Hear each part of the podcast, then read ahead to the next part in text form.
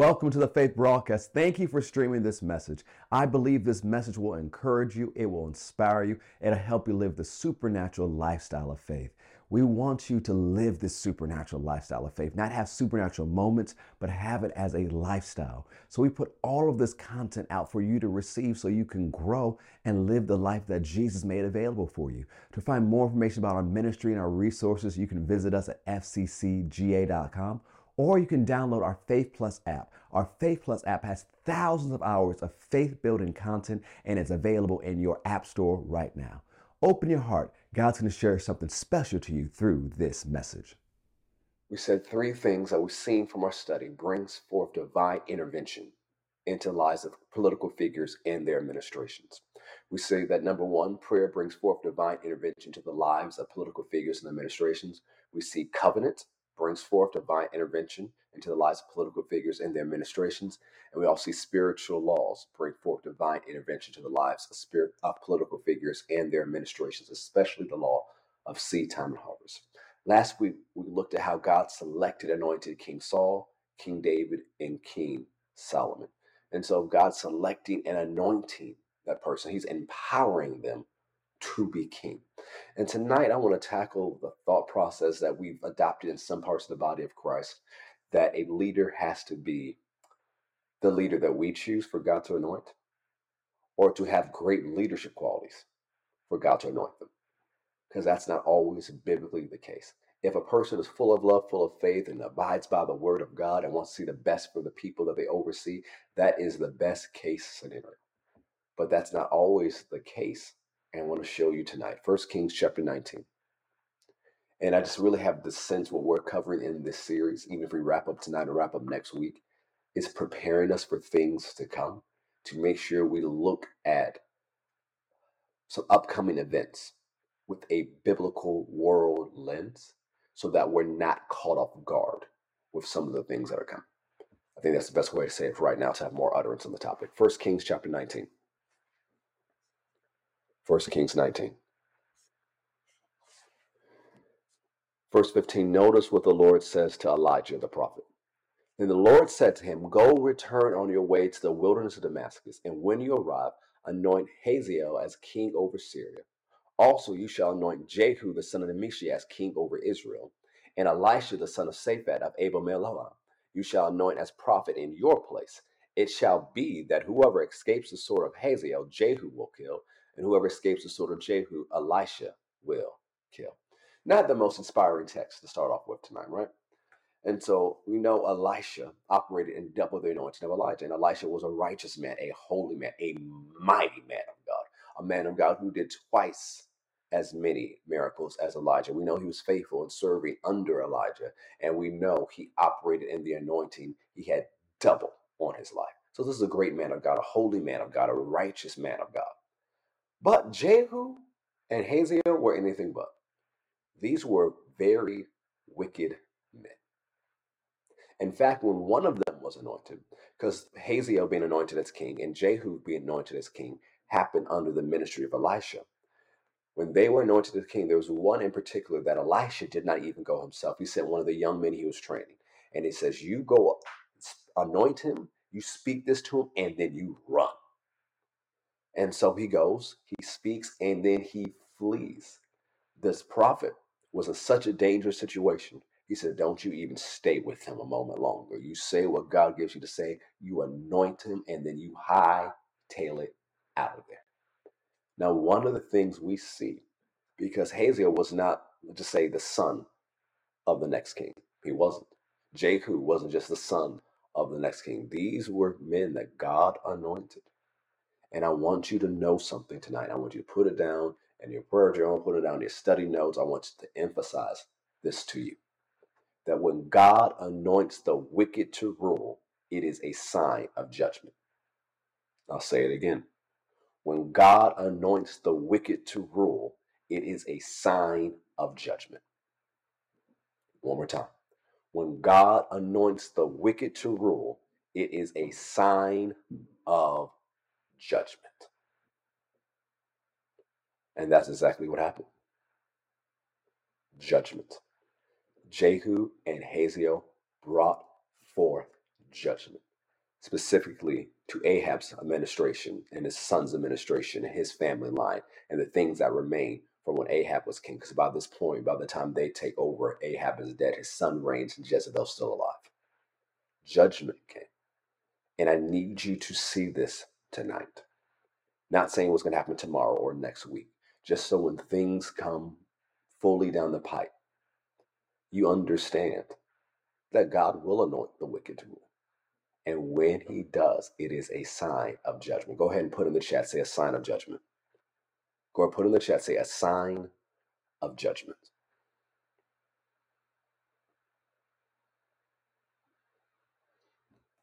Go to Jeremiah 27, verse 6. Jeremiah 27, verse 6.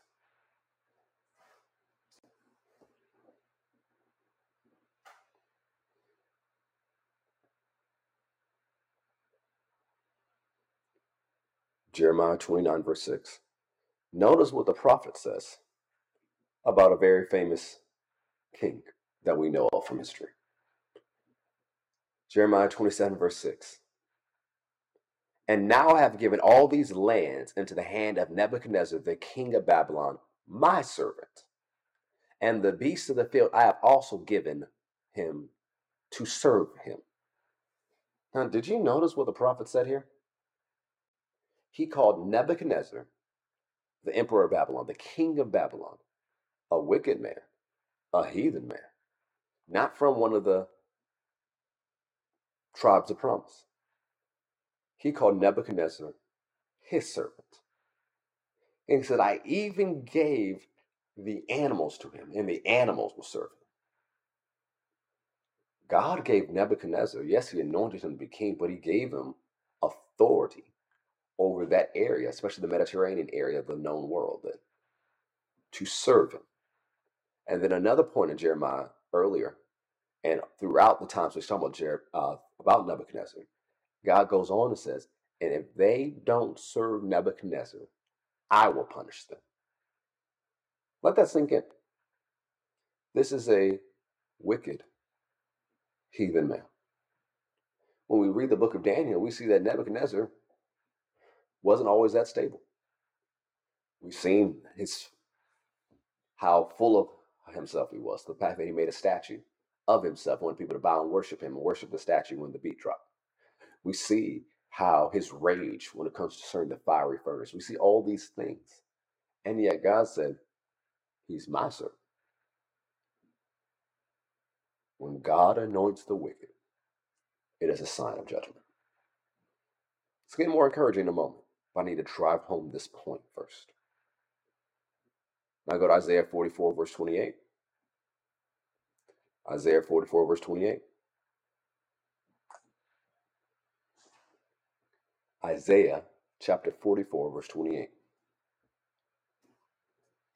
I want you to see something here as well.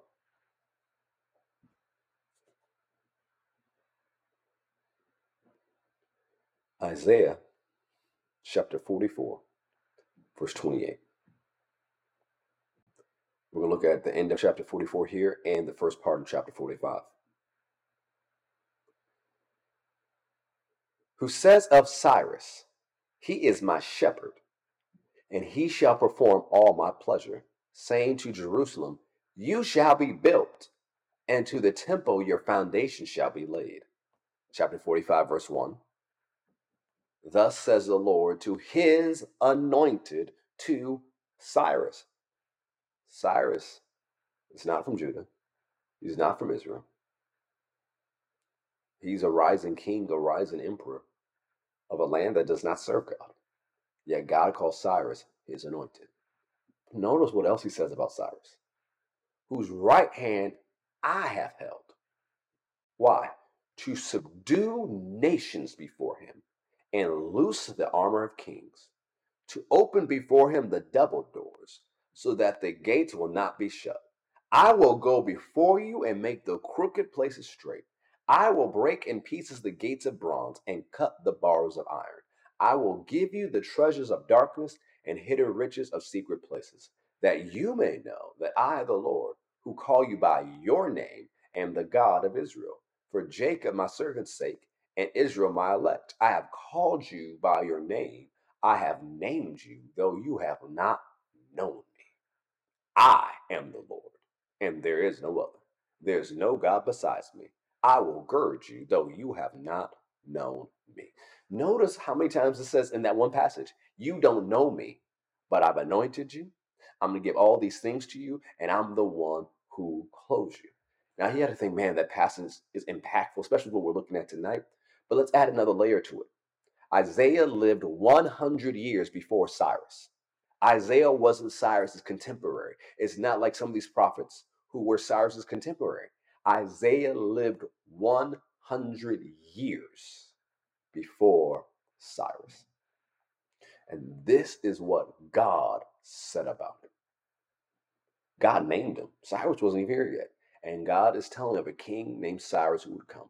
And God says, He is my anointed, and I will use him. I will use him to shepherd my people. I'll use him to rebuild Jerusalem. But Cyrus wasn't a believer. Now, from this verse, it looks like he became one in the process of time, but not when God started with him, not when God first anointed him. He said, I've taken you by the hand to subdue kingdoms before you and open the gates of cities which otherwise would have been shut. Go with me to Ezra chapter 1. Now let's see what this anointed Cyrus got done.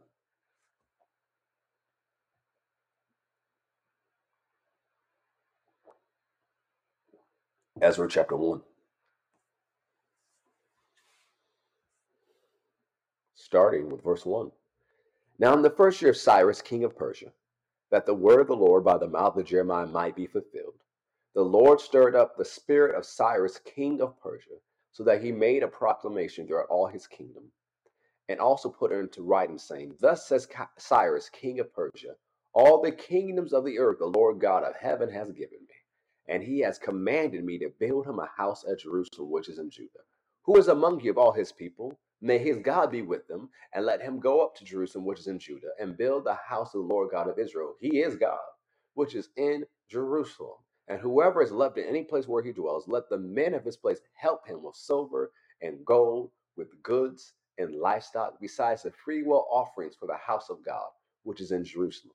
Then the heads of the fathers of Judah and Benjamin, the priests and the Levites, with all whose spirits God had moved, arose up to go arose to go up and build the house of the Lord, which is in Jerusalem. Notice it, notice it, notice this. This guy was anointed before he even knew God. And notice what God used him to do.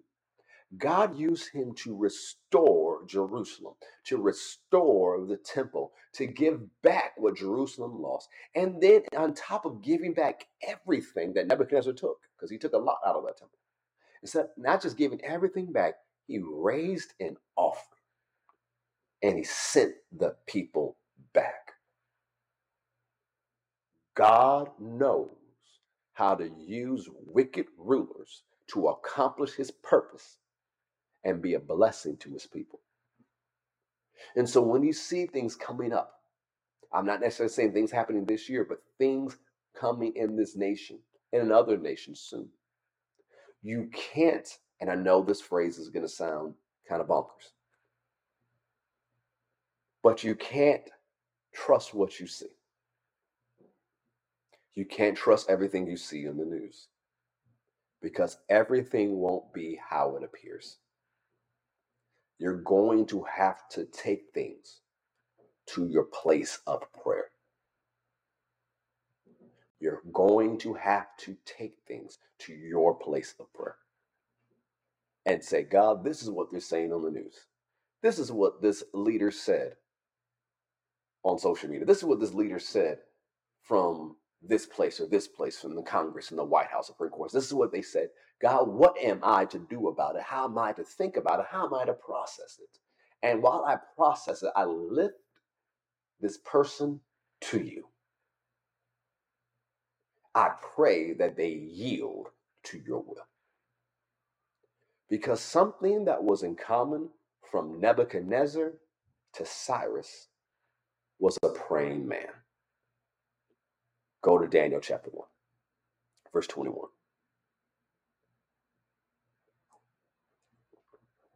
Daniel chapter 1, verse 21. Daniel chapter 1, verse 21. So we know that Daniel and his friends were taken to Babylon as teenagers, roughly by the time kids would be sophomores in high school. They were taken to Jerusalem uh, from Jerusalem to Babylon. They're part of the royal seed or those of nobility. And when they're there, they go through this time of testing, and Daniel, and his friends, turn out to be the best and the greatest out of all of them. And notice what it says about Daniel's tenure, his lasting influence. Thus, Daniel continued until the first year of King Cyrus.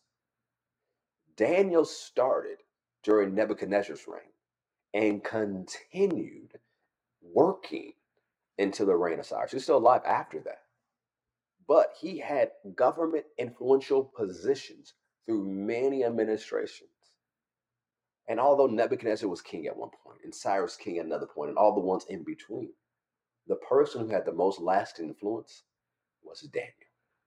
And he was a man. And as he prayed, angelic beings were released to war over those areas to where the demonic princes over Persia and Greece and etc. were held in check because Daniel prayed. Yes, when God anoints the wicked, it is a sign for judgment. It is a sign of impending judgment. But when there are anointed people who love God, who serve God, who come before Him in prayer, everything turns out the way it should. So your faith and your hope cannot be on who's in office. Your faith and hope can't be what goes on in Congress. Your faith and hope can't be what goes on in the Supreme Court. Your faith and hope must be in God and His Word, believing that His plan will come to pass.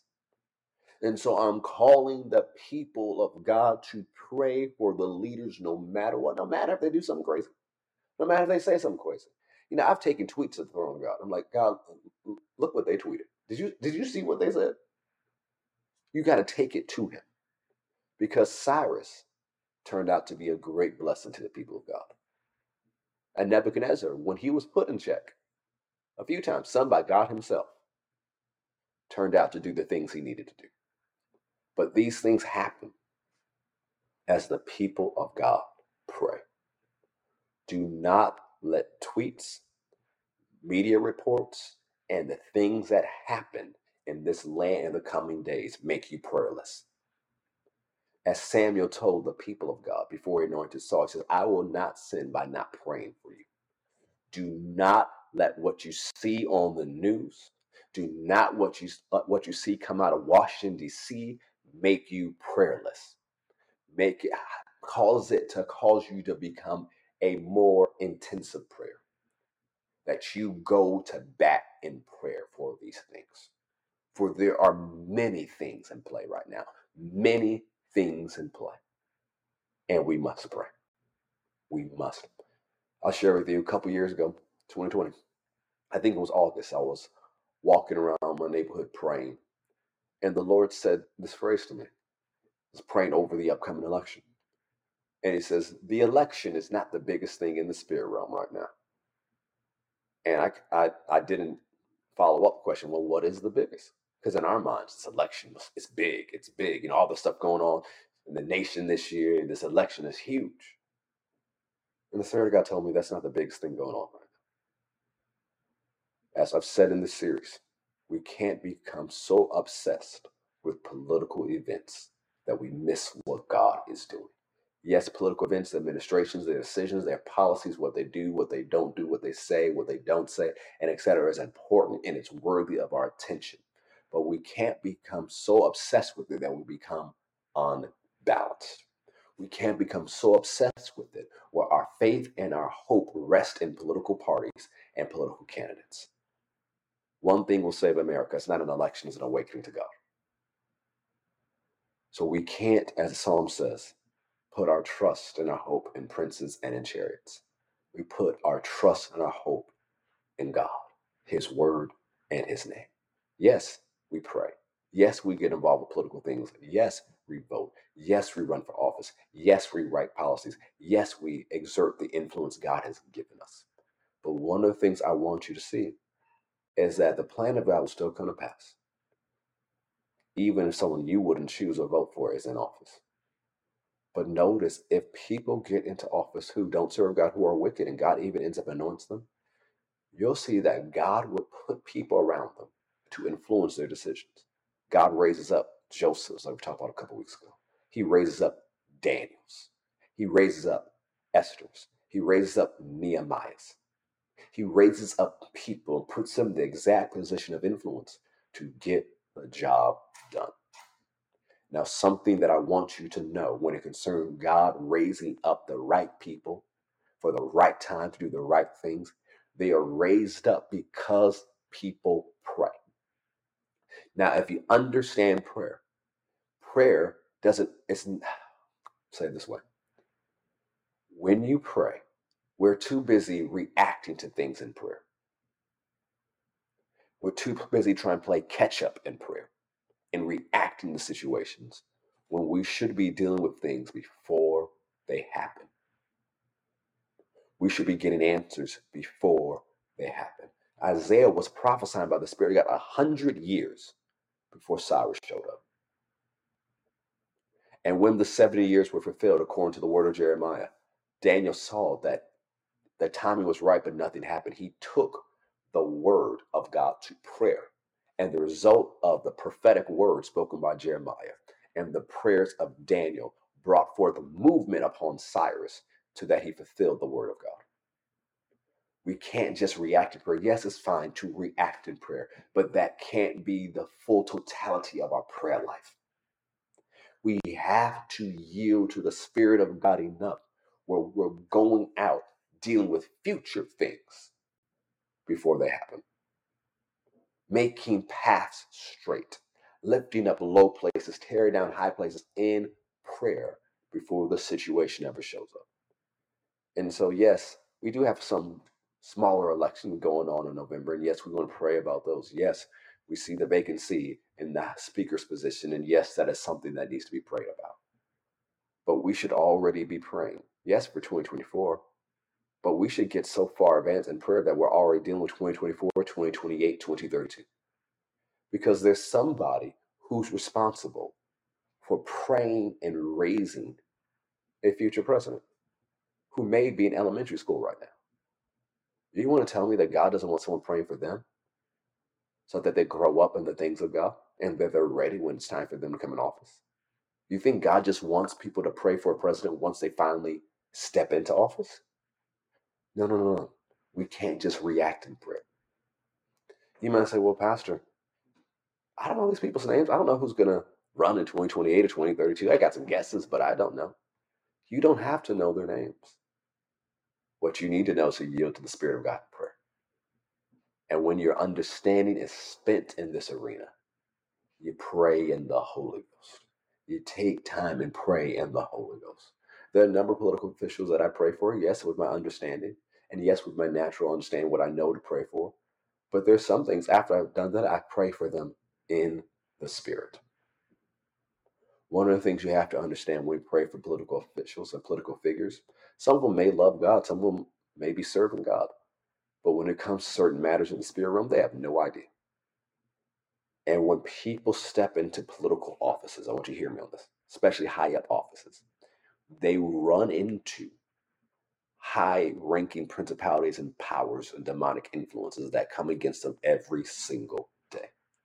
And what makes space between them and the assault of hell is the intercession of the saints. And if the saints don't pray and intercede, hell has its way. But if the saints of God pray, the will of God comes to pass. The future before us, we'll say it this way as I begin to wrap up. The plan of God is going to come to pass. What God says is going to happen.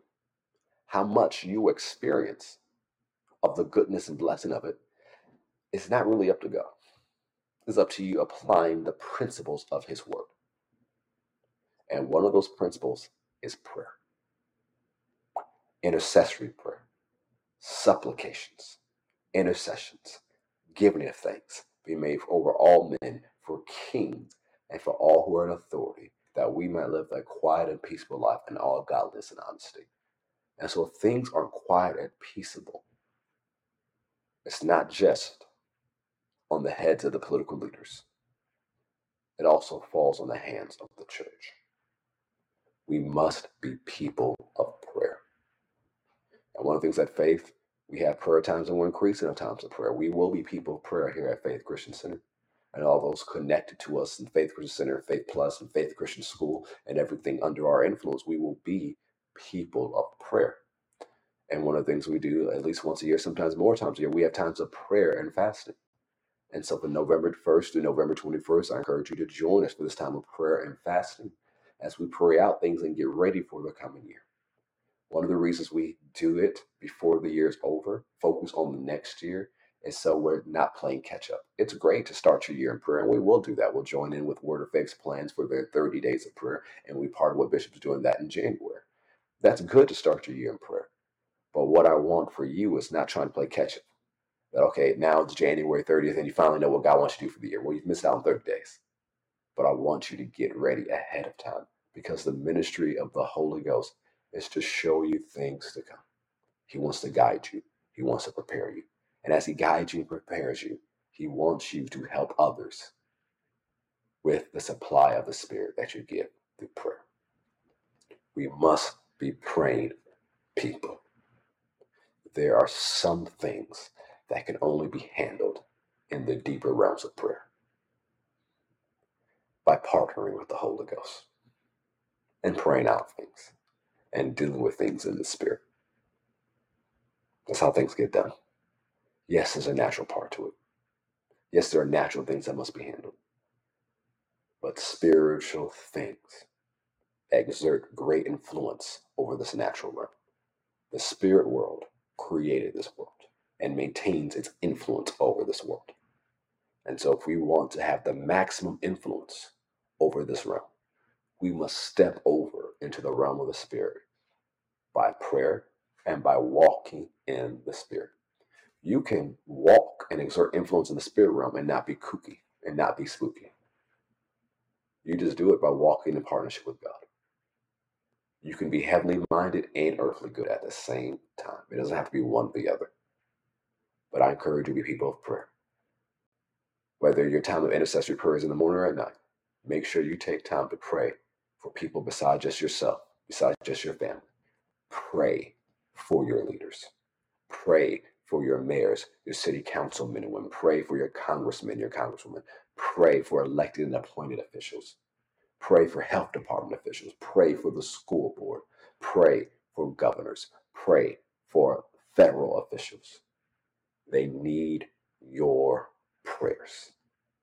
There are things coming that hinge on the prayers of the church. How much or how less things are coming is handled by prayer. Because there's some things that are coming you can't stop. You can lessen the impact by prayer. And you live it right, make sure it doesn't affect you. You see it coming, but you're immune from the effects and how much it impacts can be handled by supernatural prayer. Because of some things we can stop completely. Some things we can lessen the impact. Or some things we can start. And some things we can end. But that comes from being people of prayer. And just a word of wisdom when it concerns praying. There are times you'll get crossed over the spirit and you'll know things about people and situations. That doesn't mean you tell somebody else. Especially don't post it online. Doesn't mean you go to that person, this is what God told me about you in prayer. No, you only share it with them if God tells you to share. What you do with that is you write it down, you put it in your prayer journal, and you keep that before God. You don't share God's secrets. If God tells you a secret, you keep it between you and Him until He tells you to do otherwise. And if you might say, Well, I don't know what to do with it, Pastor, that's why you have a pastor. Come, sit down, let's talk. We'll help you process these different things. Because when you cross over and live crossed over, like we talked about a couple Sundays ago, you'll be able to reach maximum influence and be the light that we need you to be in 2024. There are things coming, and I'm going to do my best by the anointing of God to get you ready. Our time has come. Great good things are going to happen with us and where the church of Lord Jesus Christ is concerned. But we must be ready. We must step into our place. I'm going to unplug here. Let's pray. Father, my Father, our Father, I thank you. I thank you because you are good and your mercy endures forever. You are a wonderful planner. Oh, what a planner. Oh, what a plan. Now, my Father, as we step into the days to come, we thank you for preparing us. Help us to be prepared. Help us to yield to your Spirit. Help us to walk in the things of the Spirit and not be distracted by the distractions or the things in the world. Help us to become people of prayer and giving ourselves to prayer. Help us to finish this year strong and enter into the next year stronger so that we can be the light and steps into these places of influence and power that you prepared for us. Yeah, before the foundations of the world. Places, spots, places in prayer, places in the spirit, but places in the natural, places in rooms of influence, being in the room where it happens. For it is our time to step into those things. Help us step into those things so we can step into those places holy. Holy, set apart, but also wholly given over to the plan of God, to the things of God, so that we step in yielded to you. So compromise doesn't rule us when we get to the top. But when we get to the top, we're completely submitted and yielded to you, and you can work through us to bring forth your influence, your light, your grace, your mercy, your power, your love, your hope, your faith to all those you've called us to influence. There's so much to be said. So, Father, I ask to continue to grant us utterance. That's what we need utterance, utterance, utterance of the Spirit. Whether it's through the teaching and the preaching or the utterance gifts or the utterance in prayer, grant us the utterance so we can step into these things. So much more to say, so much more to do, so many things that we're just beginning to grasp and understand. And we're just touching on it. Sense that we're just touching on it. Help us cross over and get more of it. In Jesus' name, amen. And so be it. Uh, my Father, my Father, there's so many things, so many things, so many things. Good things, timely things, weighty things. So we must prepare. And I trust God for utterance. Whether it's through faith in the morning, the emails, midweek experiences on Sundays, He'll give us the utterance. This shows what to do. And we'll go forward in faith. And everything will be all right. For all those who walk in love and walk in faith, everything shall be all right. God will make everything right where it concerns those who walk by faith and walk in love. Amen. So remember, be people of prayer. And then I'm going to add my own prayer request. Pray for me. Pray that I have utterance one of the things I realized after one of the meetings today, I was talking to First Lady about it, into one of these positions of influence that I'm stepping into, that I just realized it's granted me a whole nother level of influence in another area that I wasn't even considering that influence in. And the First Lady said, Well, that's what you always say. You say you have influence here, and now you have it. And so we're stepping into some things. And so I'll share more about it, what we're going to do collectively, individually, collectively but I do ask for me and pray that I have utterance and wisdom as I step into these things to be the light God has called me to be and lead this congregation to where, where we're influencing the communities and the counties around us, the metro area and the state, and all the places God would have us to go. Amen. Thank you for streaming this message. I believe it encourage you and to help you make Jesus famous in your everyday life. We would love to be stay connected with you. So subscribe to us on Apple Podcasts. Spotify, our YouTube channel, download our Faith Plus app, and visit us at fccga.com to learn more about our ministry. If you would like to support our ministry financially, you can also do so by our website at fccga.com or by texting FCCGA to 73256. If you would like to submit a prayer request, you can do so at our website as well. We would love to agree with you in faith, and we know you'll receive an answer according to the Word of God. Once again, thank you for streaming this message. And remember, God has a great plan for your life, and something good is going to happen to you today. So expect miracles. God bless.